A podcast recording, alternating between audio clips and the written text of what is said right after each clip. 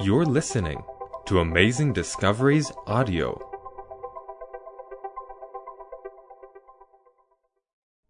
This is Total Onslaught, Episode 30, with Walter Veith. Well, what's this satellite dish doing on the screen over here? Mankind has been probing space for quite a while.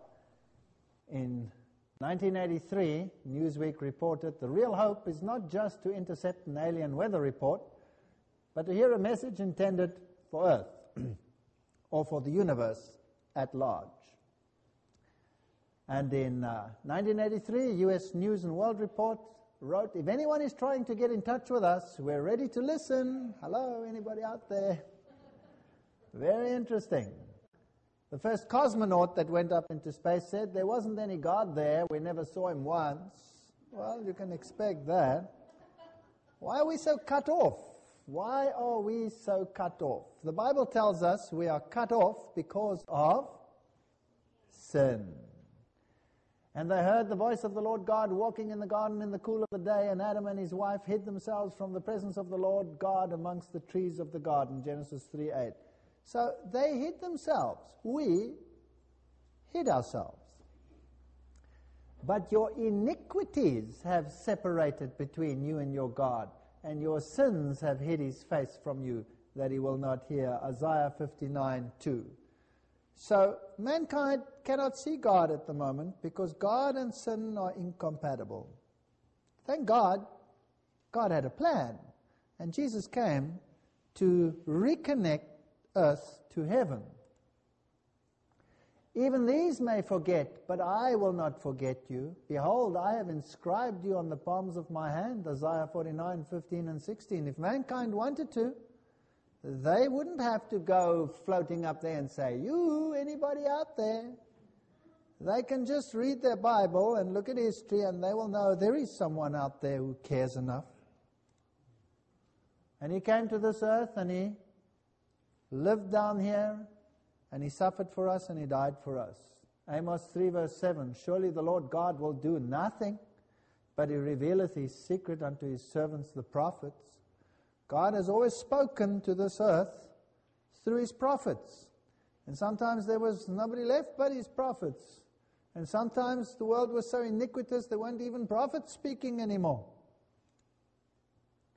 But the world didn't like the prophets. They prefer to say, hoo anybody out there? They don't like listening to the prophets. 2 Peter 1.21, For the prophecy came not in old time by the will of man, but holy men of God spoke as they were moved by the Holy Ghost. So the Bible clearly says that prophecy is something that comes from God, God communicating His will to man. Now we don't want that. God actually wrote with his finger on stone and said, This is my will. If you adhere to this, we'll talk. Nope, we don't want that. We'll make our own. If there be a prophet amongst you, I, the Lord, will make myself known unto him in a vision, and I will speak unto him in a dream. Numbers 12, verse 6. So it's very important that we understand how does God communicate through his prophets? And how do we know whether someone is a prophet or a liar? So we have to follow the biblical criteria. So if there's a prophet, God will speak to him in a vision and in a dream. So here comes a guy and says, I've had a vision, I've had a dream. How do you know it's from God or whether it's from another source? God has spoken by the mouth of all his holy prophets since the world began. Acts 3 verse 21. Man has really no excuse, shouldn't be cut off. And of course the greatest message of all time came in Jesus Christ. And the message was in John 12, 32, and I, if I am lifted up from earth, I will draw all to myself. This is the greatest message of all time. Despise not prophesying, prove all things, hold fast that which is good. 1 Thessalonians 5, 20 to 21. Today people despise prophecy because there's so much false prophecy. How do you know which is true and which is false? But the Bible says don't despise it, prove it, check it out. If it's from God, hold on to it. If not, get rid of it. How do I know if it's from God or whether it's not from God? Obviously, God can't let us dangle there. Well, I feel it's from God or whatever. No, no, no. You have to know whether it's from God. Second Chronicles 2020, believe in the Lord God, your God, so shall you be established. Believe his prophets, so shall you prosper. Important that we listen to the prophets because they warn us of the hazards along the path. They may not speak out of harmony with God's word, but they tell us where we are in the stream of time. Matthew 24 24. There shall arise false Christs, false prophets, shall show great signs and wonders, insomuch that were possible they shall deceive the very elect. Big problem. So now, how do I know which one is from God and which one is not? So I mustn't despise prophecy. I must prove it. I must hold on to that which is good, but I must watch out for false prophets. That's what the Bible says. Beloved, believe not every spirit, but try the spirits whether they are of God. Because many false prophets are gone out into the world. This is a big job. The Lord is not asking from us a small thing here. This is a big job. Huge numbers of prophets out there. Which one is from God and which one is not? Try him. Check him out. Is it from God or is it not? And thou, child, shalt be called the prophet of the highest, and thou shalt go before the face of the Lord to prepare his way. So a prophet talks about the coming of the Lord. Prepare yourselves for the coming of the Lord. Give knowledge of salvation. A true prophet will tell you how you can be saved unto his people by the remission of their sins. So a true prophet will not say, There is nothing worse that can be done than to talk of the lost sinful condition of man. True prophets won't say that. True, true prophets will say, We are all sinners and we need redemption in Jesus Christ. Through the tender mercy of our God, whereby the day spring from on high has visited us, to give light to them that sit in darkness, and in the shadow of death to guide our feet in the way of peace. That's what a prophet should do.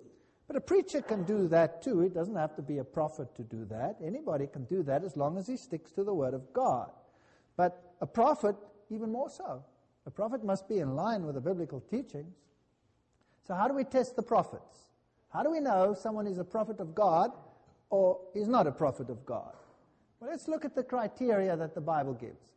A true prophet's message must be in harmony with the Word of God and the law of God. To the law and to the testimony, if they speak not according to this Word, it is because there is no light in them. The law is the first five books of the Bible, the Torah, which also contains the Ten Commandments, and the testimony is everything that the prophets have said in harmony with the Torah. Isaiah 8, verse 20 The law is no more. Her prophets also find no visions from the Lord. Lamentations 2, verse 9. God is not inconsistent. You cannot be out of harmony with God's word and then expect God to speak to you. So, they have to keep the law of God. They have to be in harmony with the law of God. And they have to speak according to the Bible and be obedient to its precepts. A true prophet. Well, that cuts out a lot of them. There goes Nostradamus, boop, gone. All his visions he got under drugs. Is that in harmony with the Bible? Don't think so. Two, a true prophet's predictions must come true. Deuteronomy 18:22. When a prophet speaketh in the name of the Lord, if the thing follow not, nor come to pass, that is the thing which the Lord has not spoken, but the prophet has spoken presumptuously, thou shalt not be afraid of him. So every prophet that tells you which horse is going to win the next race, and he happens to be right, is from God? Yes or no? No. Obviously, this one must be qualified with what? With all the others. So everything must apply to the prophet, not just this one. Because the false prophet can also get things right. And then the worst of it is that a true prophet can actually say something that doesn't come to pass and still be a true prophet. Do we have examples in the Bible? Jonah? What did Jonah say? Nineveh is going to be destroyed. 40 days and it's all over. Was Nineveh destroyed? No. And Jonah knew it and he was totally freaked out because he knew that this might not come to pass. Why not? Because prophecy is conditional. You see, the prophet had told them, You are sinners and God is going to destroy this place. What did the Ninevites do? They repented in sackcloth and ashes, and Jonah went and grumbled about this issue because he knew that now it could be construed that he was a false prophet. See? So careful how you deal with a true prophet's predictions must come true. Yes, a prophet m- must be trustworthy, what he says must come true, but we mustn't forget the conditionalist aspect, and we mustn't forget all the other aspects associated with it as well.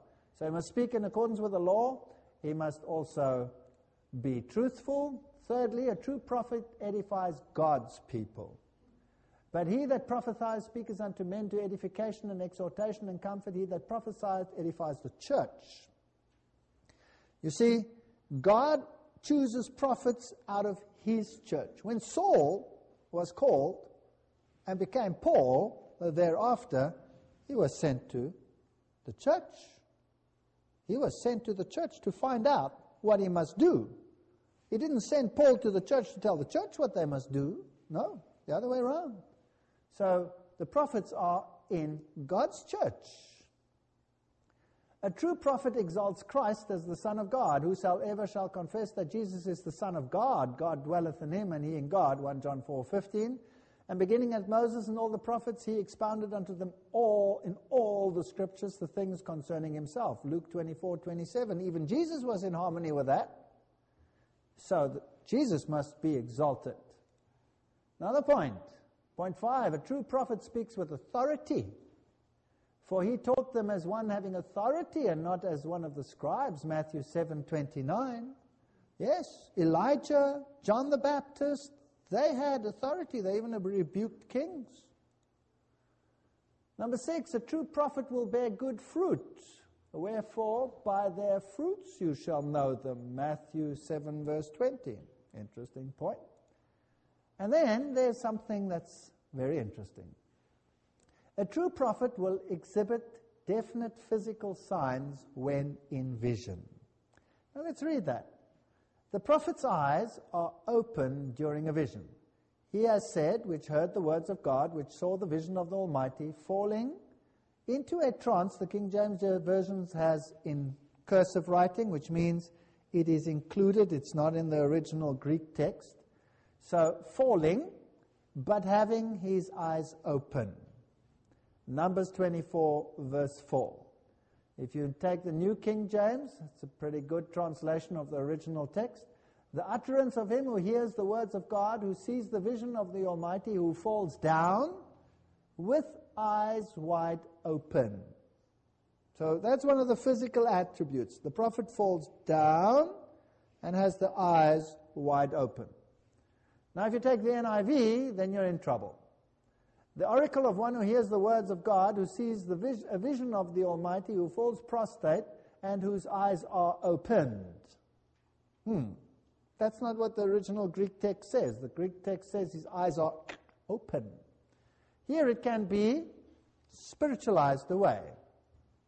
So again, with the modern translations based on the Westcott and Hort text, you cannot use them for doctrinal purposes. So let's stick to what the King James and the New King James says. That's one of the attributes of a prophet. Important that we stick to the detail, the letter of the law.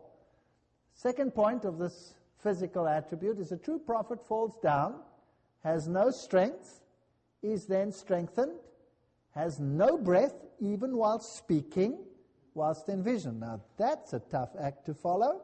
That's a very tough act to follow because only God has life in him and can give life to his prophet while he's speaking without breathing. Well, let's have a look at it. Daniel 10, 7 to 18. That's why some very modern Bibles will remove the whole of Daniel chapter 10. They don't like it. And I, Daniel, alone saw the vision. There remained no strength in me. Daniel's strength was taken away. I kept no strength. When I heard the voice of his words, then I was in a deep sleep on my face. So where was he? Down. Nor is there breath left in me. There's no breath in him. Then again, one like a man in form came and touched me, and he made me stronger. There's the sequence. So the prophet has no strength, prophet falls down, prophet has no breath in him, and then someone raises him up and he becomes stronger. How strong does one tend to become when God touches you with strength? Kind of strong. How strong was Samson when God touched him? Well, imagine this. He caught a lion in midair and pulled him into two pieces. That's pretty strong. Can you imagine doing something like that? Or he went to the gates of the Philistine city and picked up the gates, including the posts that were attached to it, and ripped the whole foundation out of the floor, lifted it up, ran up a hill, and plonked it on top of a hill. Wow, that's pretty strong. Have you any idea how huge those gates were in the old days, plus the foundations and everything that goes with it? Pretty strong. Okay. Just more interesting. So that's what happens to this prophet when he goes into vision. Now, Daniel 10:16 and behold one in the likeness of the sons of men touched my lips and I opened my mouth and I spoke. Old English spake and said unto him that stood before me O my lord by reason of the vision my sorrows are turned upon me and I retain no strength. For how can the servant of this my lord talk with this my lord? For as for me there remained no strength in me neither was there breath left in me. Interesting, Daniel 10 17. So he's speaking to God and he's saying to God, How can I speak? I have no breath. Is this what is happening here? Okay. Now, New King James says, uh, Daniel 10 17, As for me, no strength remains in me now, nor is any breath left in me. When you go to the NIV, you're in trouble. If you go to the RSV, you're in trouble. My strength is gone and I can hardly breathe. That's not what the original says. That is a lie. That's a blatant lie. I wonder why they put the blatant lie there. Are they trying to cover something up? Because their prophets fall down with eyes closed and they breathe while they are in vision. Is that a possibility? Do you think that's a possibility? I think that's a possibility. So, what's the summary? The summary is the prophet falls down weak. Is that biblical? Second, he is raised up and strengthened by God. Is that biblical? Third, his eyes are wide open during a vision. Is that biblical? Fourth, he does not breathe during a vision but can speak. Is that biblical? That's what the Bible says. Now, it sounds highly improbable, but that's what the Bible says. Plus all the other points that we mentioned, all of it must be in harmony. But this one, as you will imagine, is one that's a tough act to follow. Would you agree? That's a tough act to follow. Wherefore he says, when he ascended up on high, he led captivity captive and gave gifts unto men. Ephesians 4 8. So God gave all the gifts that are needed into the church. Some apostles, some prophets, some evangelists, some pastors, some teachers. 4 11. Everybody gets a gift. For the perfecting of the saints. That's what the gifts are there for. For the ministry, taking the message to the outside world, the edifying of the body of Christ, Ephesians 4:12. So these gifts, these spiritual gifts are to build up the church and to empower them to take the message to a dying world. That's what they're for.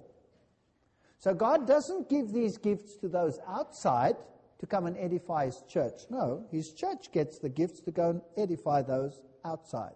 Never the other way round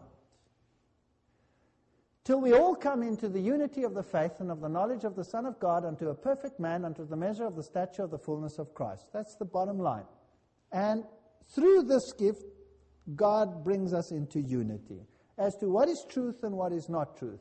Now, what if we choose to reject the prophets of God? What happens then?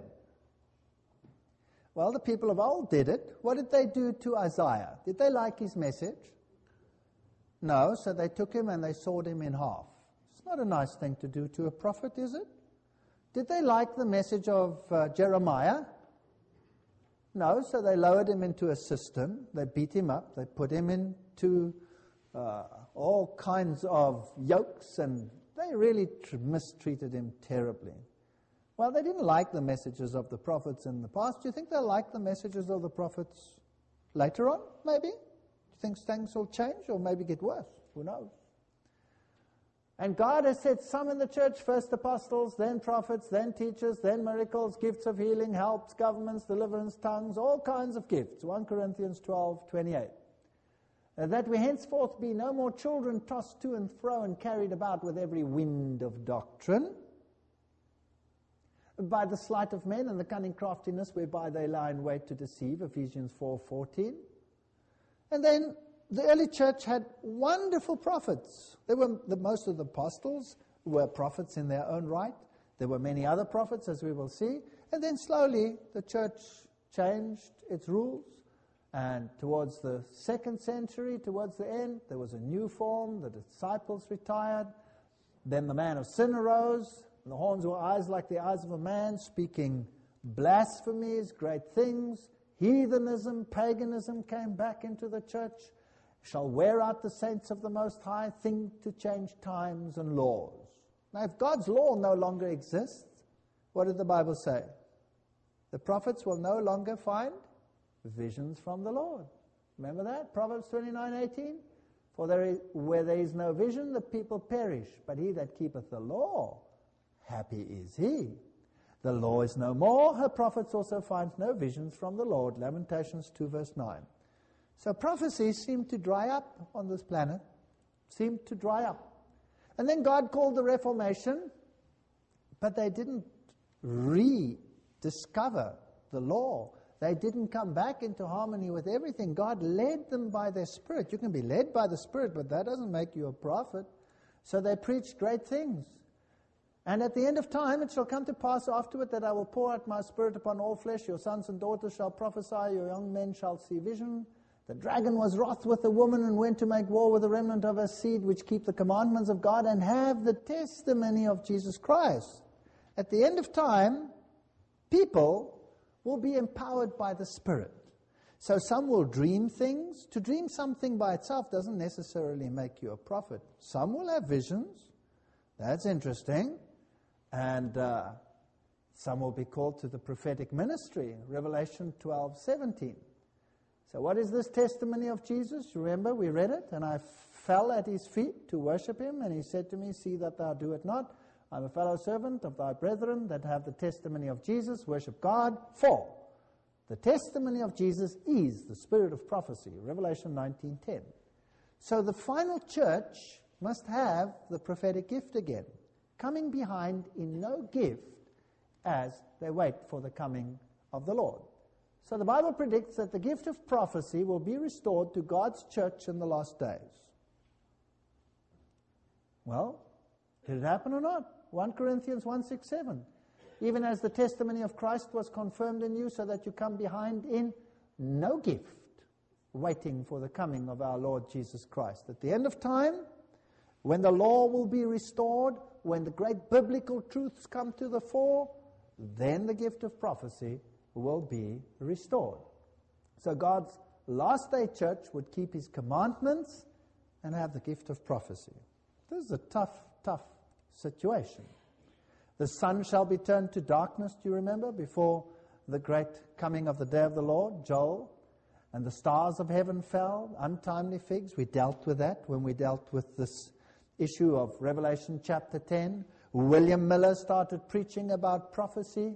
Great things were again discovered. And at the same time, as William Miller starts preaching prophecy again, here arise a whole host of prophets. Wherever you look, there are prophets. Now, which one is from God and which one is not from God? That's an interesting question.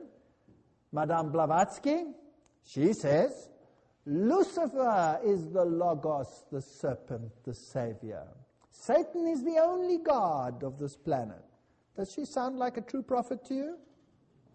I think she doesn't sound like a true prophet to me because the very first biblical criteria, she stumbles and falls and is found wanting. Because that one says, to the law and to the testimony, if they speak not according to this word, they have no light in them. And then it also says that a true prophet will uplift Jesus Christ and will acknowledge him as the true Son of God. This one says Lucifer is the Son of God. Sorry, Madame Blavatsky, but you must be a false prophet. What about Joanna Southcott, mother of Christ? 1750 to 1840. She said, well, she was expecting Jesus Christ. She was pregnant with him, so convinced with her, fo- were her followers that upon her death they had an autops- autopsy done to find if Jesus wasn't perhaps alive in her stall or the Messiah. Well, there was nothing there. So strange. Did her prophecy come true? No. What about Russell? He claimed that he had prophetic visions. And what did he do? He demoted Jesus Christ. So must be false prophet. What about Joseph Smith? Contradicted the Bible, left, right, and center.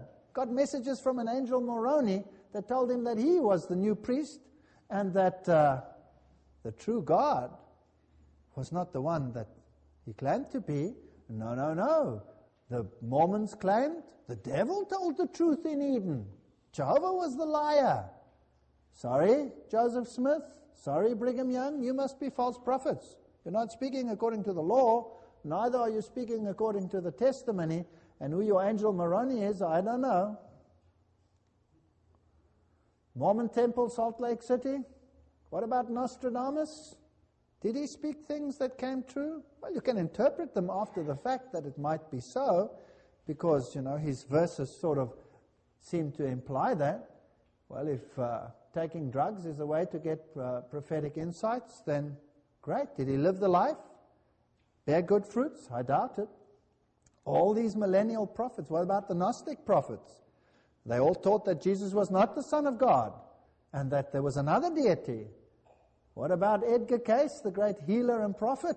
Well, he also taught that we were basically God. What about Pope Pius? He said all authority is vested in him. He also had visions. And he said that the Roman Catholic Church would anchor the gospel ship. Very interesting. But it wasn't according to the law, neither according to the testimony. In fact, they did exactly the opposite. What about our friend Aleister? Well, I wouldn't like to call him a friend. Aleister Crowley and his all-seeing eye, this great prophet and magician of, the, of this New Age era, the great uh, spokesman for the great rock bands of the world.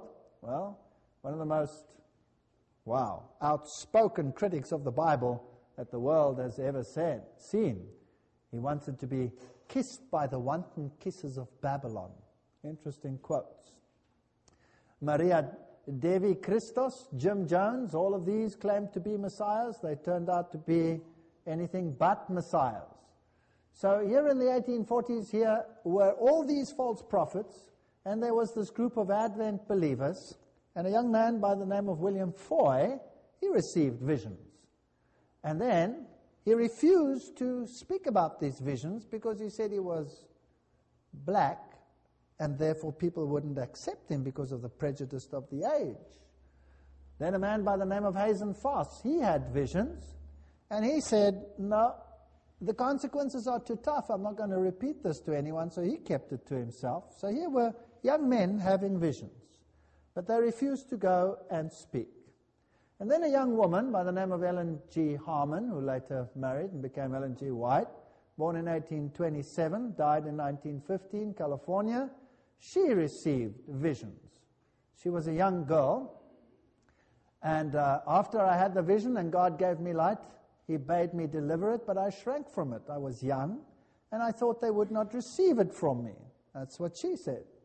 But then one day she decided she would give statements made by Hazen Foss. Now, this was the man who previously had had a vision. He refused to give it. Then one day he decided to try and give it, and he couldn't remember what he had seen. And then he attended a meeting where this young Ellen Harmon was speaking about what she saw, and he said to her, The Lord gave me a message to bear to his people, and I refused after being told the consequences. I heard you talk last night, and I believe the visions are taken from me and given to you. Do not refuse to obey God, for it will be at the peril of your soul. I am a lost man. You are chosen of God. Be faithful in doing your work, and the crown I might have had, you will receive. Well, that's an interesting story. So here is a young girl now with a very interesting history. When she was but a young girl, a classmate threw a stone at her and hit her on the head.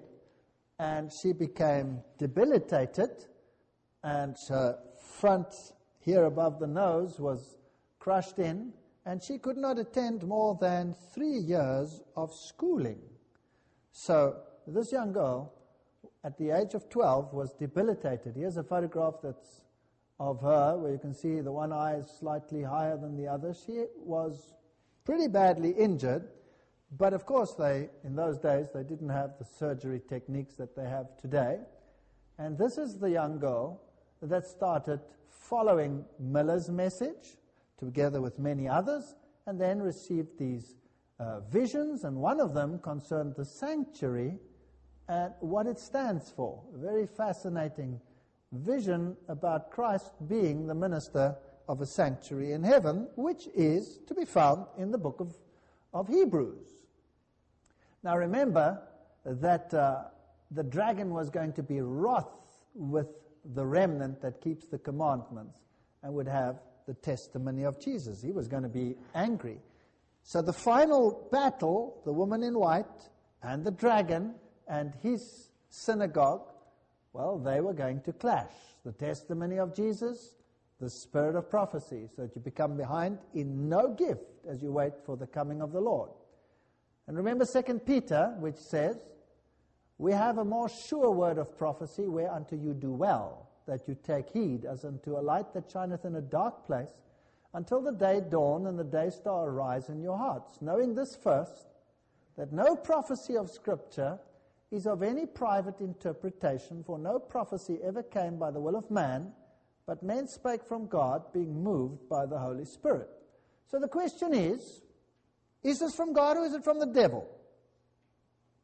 Test the prophets, the Bible says. Not all prophets contributed to the scriptures. One argument would be, but did this person contribute anything to the scriptures? Answer is no. God used both men and women as a prophet because this was a female. Examples in the Old Testament Nathan and Gad, 2 Samuel and 1 Samuel. They didn't contribute to the scriptures. Prophetesses included Miriam, Exodus 15:20, Huldah the prophetess, 2 Kings 22:14, and Deborah, Judges 4 4.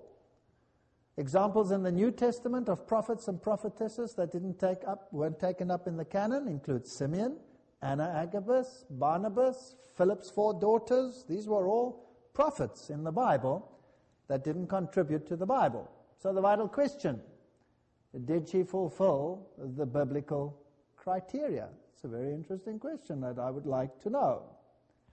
Well, manuscripts 88, 1900. The Lord has said, Write out the things which I shall give you. And I commenced when I was very young to do this work. My hand, that was feeble and trembling because of infirmities, became steady as soon as I took the pen in my hand. And since those first writings, I've been able to write. She was only 17 years old, had only three years of schooling, and started to write. So, one argument that people had can God use someone that is so physically weak and only has three years of schooling? Well, yes. In fact, God can use a donkey. Didn't he use a donkey? Yes, he used a donkey. And what happens if you refuse to listen to the donkey? Well, then you could just die. you see? So if you could use a donkey, then surely you could use someone with three years of education. That's better than a donkey. I don't recall donkeys going to school, do you? So anyway, she says, as soon as I took a pen in my hand, and since those first writings, I've been able to write. So now let's look at the criteria. Did she exalt the Word of God and the law of God? The Bible. What did she write? Selected Messages, Volume 2. The Holy Scriptures are to be accepted as an authoritative, infallible revelation of His will. They are to be the standard of character, the revealer of doctrine, and the test of experience. Bible. Cling to your Bible as it reads and stop your criticism in regard to its validity and obey the Word of God, and not one of you will be lost. Selected Messages, Volume 1, page 18. And now, what is supposed to be the creed? Selected Messages, Volume 1, page 416 the Bible and the Bible alone is to be our creed. The sole bond of union God's word is infallible. Lift up the banner on which is inscribed the Bible, our rule of faith and discipline. Question If you wrote so much, and the Bible is to be our only creed, then why bother to write so much? Isn't the Bible enough? Well, aren't the people confusing the Bible today everywhere, left, right, and center? So she cannot add anything.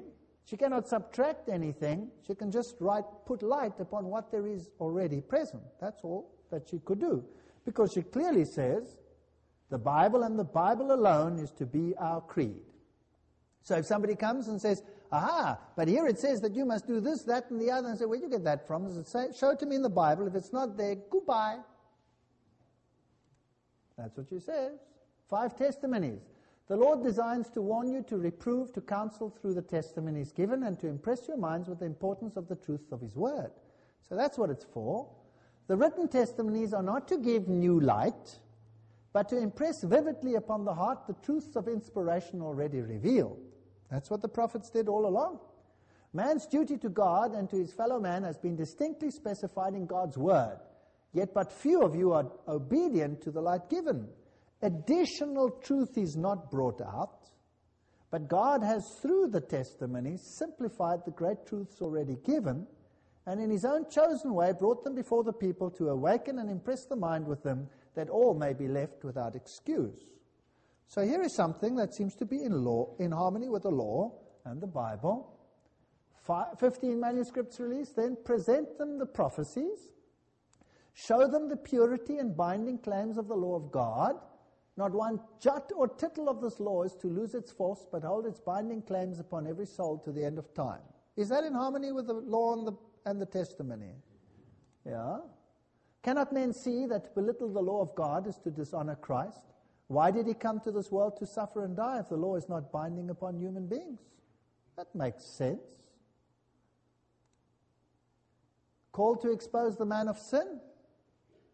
In the very time in which we live, the Lord has called his people and has given them a message to bear. He has called them to expose the wickedness of the man of sin, who has made the Sunday law a distinctive power, who has thought to change times and laws and to oppress the people of God who stand firmly to honor him by keeping the only true Sabbath, the Sabbath of creation, as holy unto the Lord. That's definitely in harmony with the scriptures, maybe not in harmony with the feelings of many organizations in the world but it's biblical.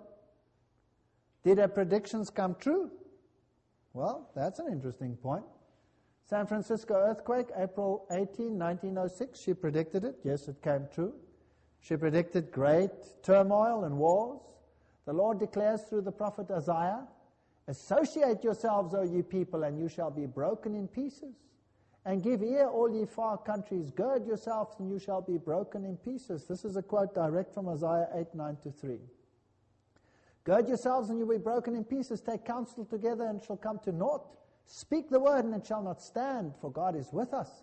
For the Lord spoke thus to me with a strong hand, and instructed me that I should not walk in the way of this people, saying, A confederacy to all them to whom the people shall say, A confederacy Neither fear ye their fear, nor be afraid. Sanctify the Lord of hosts himself, and let him be your fear, and let him be your dread. Now, here's an interesting scripture. What does it mean? You can have a thousand interpretations. Here's an interesting one. She writes, There are those who question whether it is right for Christians to belong to Freemasons and other secret societies. Let all such consider the scriptures just quoted. If we are Christians at all, we must be Christians everywhere and must consider and heed the counsel given to make us Christians according to the standard of God's Word. Oh, interesting statement. This terrible picture drawn by John, the Revelation, shows how completely the powers of earth will give themselves over to evil and should show those who have received the truth how dangerous it is to link up with secret societies or to join themselves in any way to those who do not keep God's commandments. Fascinating stuff. 14 manuscript release. By a variety of images, the Lord Jesus presented to John the wicked character and the seductive influence of those who have been distinguished for their persecution of God's people. This starts to make Revelation come alive. There's nothing new here. It stands in the book of Revelation. God's presentation of the detestable works of the inhabitants of the ruling powers of the world will bind themselves into secret societies, confederacies not honoring the law of God. Keep clear of these evils. More and more false religionists of the world manifest their evil doings. There are but two parties those who keep the commandments of God and those who war against God's law. Very interesting. And so she continues here with a host of quotes dealing with this very issue. Four manuscripts released is fascinating. In the world, gigantic monopolies will be formed. Now remember, this is written 150 years ago. Do we find today gigantic monopolies being formed? Absolutely, everywhere. Men will bind themselves together in unions that will wrap them in the folds of the enemy. A few men will combine to grasp all the means to be attained in a certain line of business. Is that happening today? Do we have mega stores, mega banks, mega this, mega that? Yes or no? Absolutely. Trade unions will be formed. Will be formed. Take note. And those who refuse to join these unions will be marked men. Is that happening today? Yes or no? Absolutely. I've stood on the other side of trade unions gone berserk. It's scary. Let me tell you. It's scary. The trade unions will be one of the agencies that will bring about upon this earth a time of trouble such as not been since the world began. Can you imagine the turmoil that happens when labor unrest comes to a country? Unbelievable. I can tell you stories about this. Unbelievable. 150 years ahead of time. What does the world teach? It's a human right to have all of these. It's a human right. In the revelation of his righteous judgments, God will break up all these associations. And the judgment shall sit, the books will be opened, and the unChristlikeness of the whole confederacy will be plain to other. They serve gods as useless to save as the gods of the Hindus. Interesting. The message we bear must be as direct as the message of John, who rebuked kings for their iniquity. Fascinating stuff.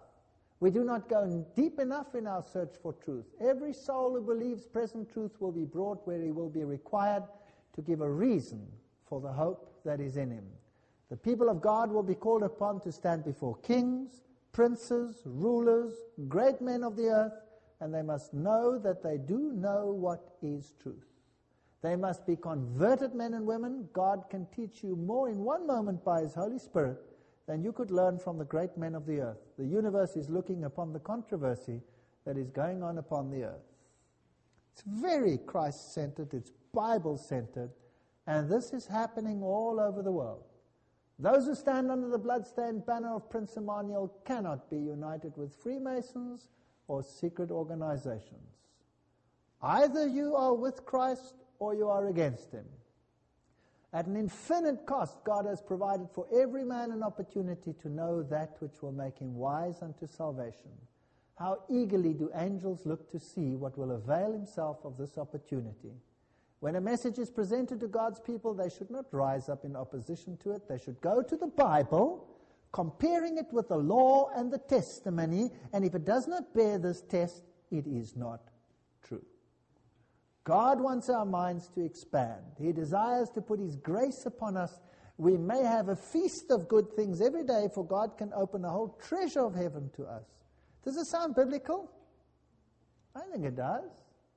The judgments of earth are abroad, floods, tempests, wrath will be poured out, etc. Interesting stations. Nation will be on the side of the rebel nation. And then you have these great events of our time the Twin Towers. 1904, in a manuscript she writes, when I was last in New York, I was in the night season called upon to behold buildings rising story after story towards heaven. That's before New York had high rise buildings. These buildings were warranted to be fireproof and they were erected to glorify the owners. Higher and still higher these buildings rose, and in them the most costly material was used. The scene that next passed was an alarm of fire. Men looked at lofty and supposedly fireproof buildings and said they are perfectly safe. But these buildings were consumed as if made of pitch. The fire engines could nothing, do nothing to stay the destruction. She says, I awoke and from my window I saw a terrible conflagration. Great balls of fire were falling upon houses. And from these balls, fiery arrows were flying in every direction. If you watch television, you will have seen this vision in detail. It was impossible to check the fires. Many places was being destroyed. The terror of the people was indescribable. While appearing to the children of men as a great physician to heal their maladies, maladies, he will bring disease and disaster. And then she goes on to explain, and she uses the text The earth mourneth and fadeth away, the haughty people do languish, the earth also is defiled under the inhabitants thereof, because they have transgressed the laws, changed the ordinances, broken the everlasting covenant. Isaiah 24, 4 and 5. She used the Bible for every single thing to the law and to the testimony. If they keep not according to this word, they have no light in them. Now, there's one other thing that is very interesting that Ellen White saw, and that is the great health vision. This is an amazing vision that really fascinated me. Now, as a scientist and as a physiologist, this was something that stunned me. In 1864, she wrote, Tobacco is a poison of the most deceitful and malignant kind, having an exciting and then a paralyzing influence upon the nerves of the body. It is all the more dangerous because its effect upon the system are so slow and at first scarcely perceivable. Multitudes have fallen victim to its poisonous influence. Well, that's no big deal. Everybody knows cigarettes are bad for you. But this was written in 1864 when the medical world was teaching that this was the new cure to all lung ailments. And when the medical world was saying, smoke and this will help you and it'll get rid of all your problems, all your maladies. Here comes one little woman and writes exactly the opposite to what the world was teaching. It was not until 1957 that a committee of scientists appointed by the American Cancer Society and the American Heart Association concluded that smoking was a causative factor in lung cancer. So she is way ahead of her time, no doubt. What did she write about tea and coffee? What did she write about the lifestyles that people have in the world today? What did she write about foods high in cholesterol and all of these things? Today we have fear, fear in the food chain, toxins. We have uh, encephalitis diseases. We have diseases amongst animals as you cannot imagine. I made this part of my research at the university, and I received awards for the research that we were doing. And I even received from, um, from London, I received an award to do research in this particular field from the Royal Society of London. I was one of only five scientists to receive this. We did so many tests on transfer of diseases from animals to man, and amazing things that we discovered. Health alert over chickens. Deadly eggs, says Der Spiegel.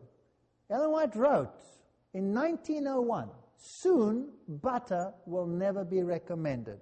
Has it come to pass? Absolutely.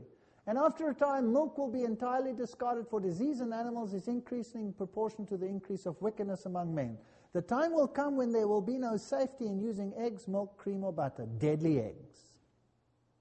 Incredible. She saw a deterioration in the animal world. Flesh was never the best food, but it is now doubly objectionable since disease in animals is so rapidly increasing. Then she talks about milk, that it should be thoroughly sterilized. With this precaution, there's less danger of contracting disease way ahead of a time. Butter is less harmful when eaten on cold bread than when used in cooking. Now, hold on. How did she know that? You see, how could she know that when butter is heated, it forms free radicals which are carcinogenic, number one, and which cause clogging of the arteries? Nobody knew that in her day. This was way ahead of time. So, very simple. You take butter and you do the tests and you find out what happens, and you'll see this is correct. This is correct. But as a rule, it is better to dispense with it altogether. Way ahead of a time. Cheese is still more objectionable. It's wholly unfit for food. Wow, you say that loud. I have a whole lecture on this that I give in scientific circles, and there's no two ways about this one. It's one of the most allergenic foods in the world, Asthma would probably disappear. Osteoporosis would probably disappear from the face of the earth if people would take heed to these, these suggestions. Cheese should never be introduced into the stomach. Which countries have the highest rate of osteoporosis in the world? The Netherlands, Norway, all the dairy countries. They have the highest rate of osteoporosis. Why? Because they're eating a food with the highest acid forming content in the world which has to be neutralized by calcium release from the bone and causes osteoporosis. We could save ourselves a lot of trouble here. Let the diet reform be progressive. Let people be taught how to prepare food without the use of milk or butter. Let them that the time will soon come when there will be no safety in using eggs, milk, cream, or butter because disease in animals is increasing, increasing in proportion to the wickedness of men. Very interesting. The killers all around. That's what science is saying. In all parts of the world, provision will be made to supply the place of milk and eggs. Has it happened? Yes, today you get rice milk, soy milk, uh, oat milk, you name it, nut milk. And the Lord will let us know when the time comes to give up these art. He desires all to feel that we have a gracious Heavenly Father who will instruct them in all things. And the Lord will give dietetic art and skill to His people in all parts of the world, teaching them how to use for the sustenance of life the products of the earth. Wonderful regard. Now, in regard to milk and sugar, I know of persons who have become frightened of health reform and said it would have nothing to do with it because it is spoken against the free use of these things. Changes should be made with great care. We should move cautiously and wisely. There's no fanaticism here. We want to take the course that will recommend itself to the intelligent men and women of the land. Large quantities of milk and sugar eaten together are injurious they impart impurities to the system. Sugar clogs the system. It hinders the working of the living machine. This must be rubbish, right? Unless you go and test it. And what's the problem with milk and sugar? What's the problem there with? Well, a scientist came to my university and he had a lecture to give to the physiology department. I'm at a to- I was a totally secular university. And he said, I did research on the combination of milk and sugar for a chocolate company because that's what chocolate is, the combination of milk and sugar, right? And he said, What I found is so hair raising, I'll never be funded again by a chocolate company. Number one, if I took the milk by itself, the triglycerides went up, the cholesterol went up, and the sugar went up in the blood and came down after three hours. If I take the sugar by itself, I was surprised to see the triglycerides go up. I saw the cholesterol levels go up and the sugar go up and then end in hypoglycemia. That was bad. But when I combined them, it was a total nightmare. Because not only did they rise more than double, but it stayed like that for 10 hours. So the best recipe for dying in your sleep is to take a milk and sugar combination just before you go to sleep. Because it'll slow down your blood. Sugar clogs the system to such an extent that you could die. And most people actually die in their sleep of heart attacks. And that's a favorite drink. Before you go to sleep, you take milk and sugar because it switches off the brain, and then you go to sleep. Well, she said that 150 years ago. Isn't that surprising? What wonderful things. Someone may attempt to explain how she said all these things. How did she quote from the current literature? Well, how would you know what to quote? Ministry of Healing, Temperance, Counsels on Diets and Food. There is a host of stuff in there. Did she edify the church? Did she do that? I said that I did not claim to be a prophetess. I have not stood before the people claiming this title, though many called me thus. I've been instructed to say I'm God's messenger, sent to bear a message of reproof. So some said, okay, she says she's not a prophetess. To claim to be a prophetess is something I have never done. If others call me by that name, I have no controversy with them. So they put pressure on her. Are you a prophet? Are you not a prophet? She says, You know, there are so many false prophets out. Why should I say, I'm a prophet? I'm a prophet? She was humble about it. I cannot call myself other than a messenger sent to bear a message from the Lord to his people and to take up of work in any line that he points out. Well, during the discourse, I said that I did not claim to be a prophetess. Some were surprised at this statement, and as much as being said in regard to it, I will make an explanation. Others have called me a prophetess, but I have never assumed this title. I have ne- not felt that it was my duty to thus designate myself. Those who boldly assume that they are prophets in this day are often a reproach to the cause of Christ. My work includes much more than this name signifies, I regard myself as a messenger entrusted by the Lord with messages for his people. I am now instructed that I am not to be hindered in my work by those who engage in suppositions regarding its nature, whose minds are struggling with so many issues. My commission embraces the work of a prophet, but it does not end there. So she said she was a prophet. She said she was a prophet. Did she exalt Christ as the Son of God? This is a beautiful statement in the Review and Herald. The world's Redeemer was treated as we deserve to be treated in order that we might be treated as he deserved to be treated. He came to our world and took our sins upon his divine soul that we might receive his imputed righteousness. He was condemned for our sins in which he had no share, that we might be justified by his righteousness in which we had no share. I wish I had only three years of education and could write like that. The Desire of Ages, probably one of the greatest books ever written. No, I'll qualify that. I believe it is the greatest book ever written on the life of Jesus Christ. Anybody who reads that will be stunned. Her writings, only one other woman compares. And that woman's name is Alice A. Bailey. She exalts Lucifer and says, I have no other task but to prepare the world for the coming of the coming one, who is Lucifer. And this one over here says, No other life task but to prepare the way for the coming of Jesus Christ, the one in the Bible, to the law and to the testimony.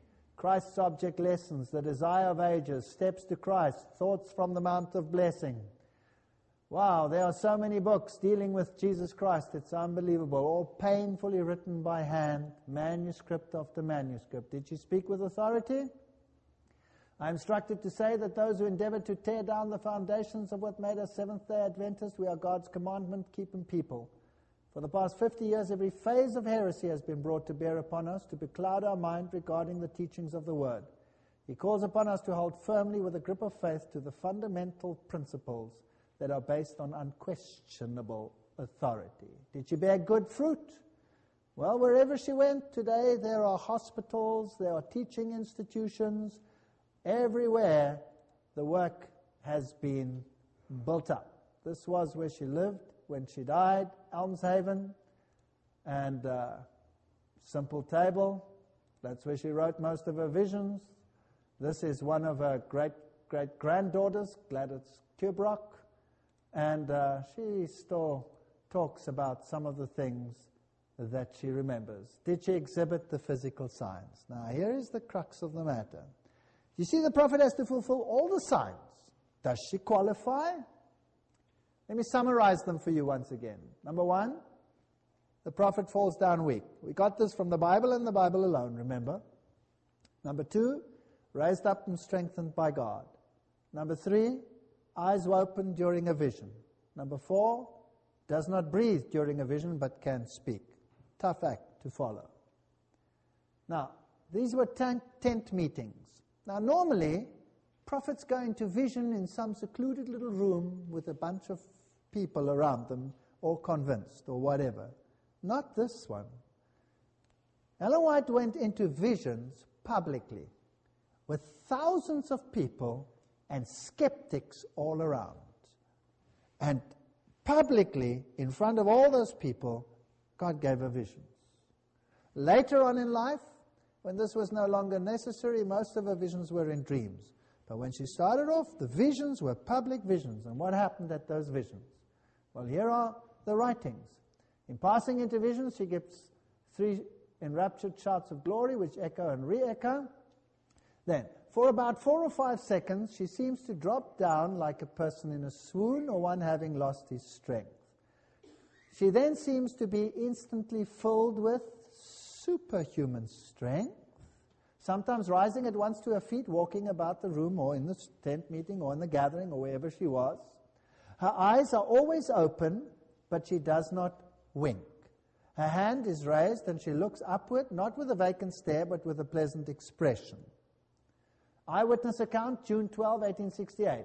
She walked back and forth and talked to us, and as she walked, she fell right down. Prophet falls down. She fell down gently. There was no catcher behind her. She went down as an angel's hand was under her. Sister White lay perfectly quiet and unconscious. Her eyes were open, with a pleasant expression on her face, nothing unnatural and unusual. Brother White, there was a husband, said to these large men, Take her hands apart. There she was lying. Take her hands apart. You have two hands to her one. Just pull her hands apart. There was this frail little girl lying there. So they tried. They pulled and pulled till some of us got anxious that they would hurt her. It's a public vision. Brother White said, Don't be anxious. She is safe in God's keeping. You can pull until you are perfectly satisfied. They said, We are satisfied. Now, we don't need to pull anymore. He said, Take up one finger at a time. This was impossible. They could not so much as move a finger. It seemed like a block of granite. Brother White said to these men, Now hold her. When she got up and she started speaking and moving her hands and speaking about whatever she saw, I think they thought they could. They grasped her by the wrist, but they could not retard the motion. So these big men, when she went like this, they went along, whether they liked it or not. It looked like any child could hold her, but she went on just the same. Now we must see if her eyelids were closed. There was a large Rochester lamp close by. Removed the shave, put the light right in front of her eyes. We thought she would move her eyes to protect them. She didn't. She was perfectly unconscious. The eyelids did not close. Brother White said we must see if there's any breath in her body. There didn't seem to be any. Everything looked all right, only there was no breath. Brother White said, Now we will send out and get a mirror and we will test it. So someone went to the next door and got a mirror and was held close to her face, but no moisture gathered, so there was no breathing. All right. Then she went into vision again, and medical doctors, skeptics, came to test. Two physicians came in, an old man and a young man. Brother White was anxious that they should examine Sister White closely, which they did. A looking glass was brought. One of them held it to over her mouth while she talked. But very soon they gave this up and said she doesn't breathe. They then closely examined her sides as she spoke to find some evidence of deep breathing, but they did not find it. As they closed this part of the examination, she arose to her feet, still in vision, holding a Bible high up, turning from page to passage, quoting correctly although the eyes were looking upward and away from the Bible. So she held the Bible up like this and paged like this, quoting from the Bible. So somebody must have gotten up on a chair and checked it out, and yes, it was right. And here this little girl was holding this huge family Bible for hours on end while she was speaking and not breathing. After Mrs. White rose to her feet, as they have stated, quoting the texts of Scripture, Dr. Fleming called for a lighted candle. He held this candle as near to her lips as possible without burning and in direct line with her breath in case she breathed. There was not the slightest flicker of the blaze. The doctor then said with emphasis, That settles it forever. There's no breath in her body. Either this is true or it's not true.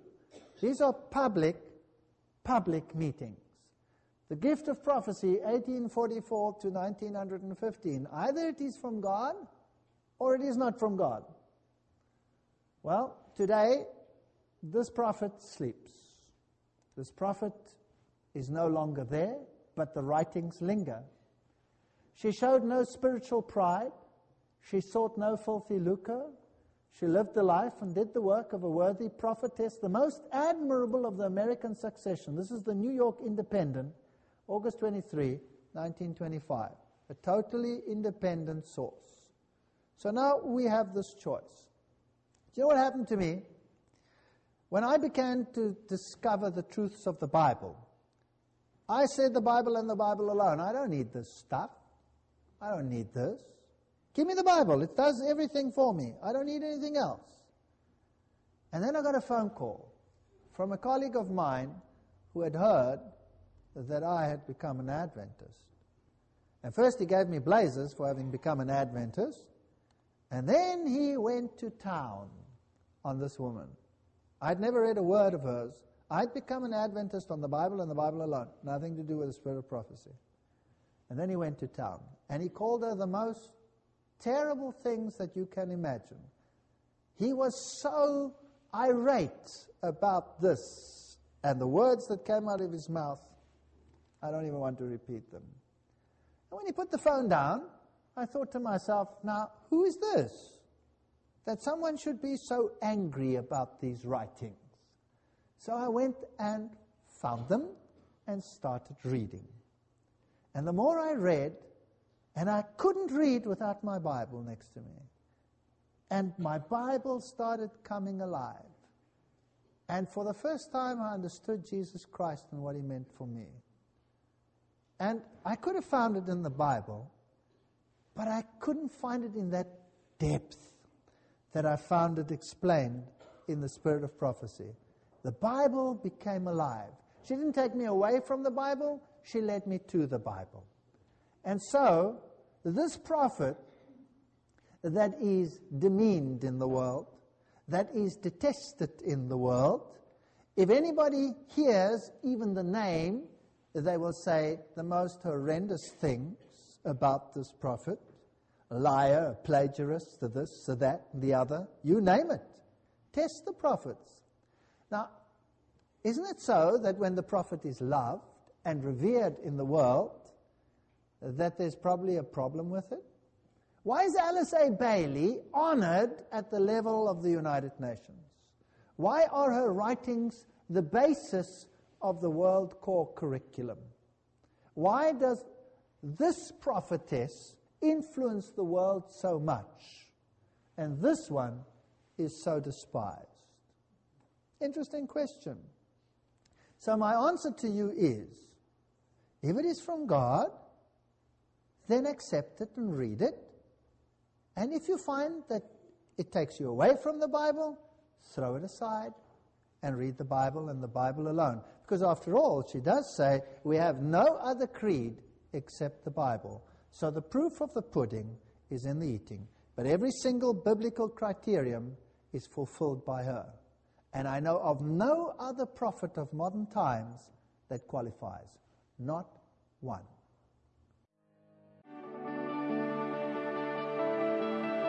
If this episode impacted you, please share it with others. Amazing Discoveries is a donor supported ministry. To help us keep producing content like this, visit amazingdiscoveries.org. And, as always, you can find the visual presentation of this episode on adtv.watch.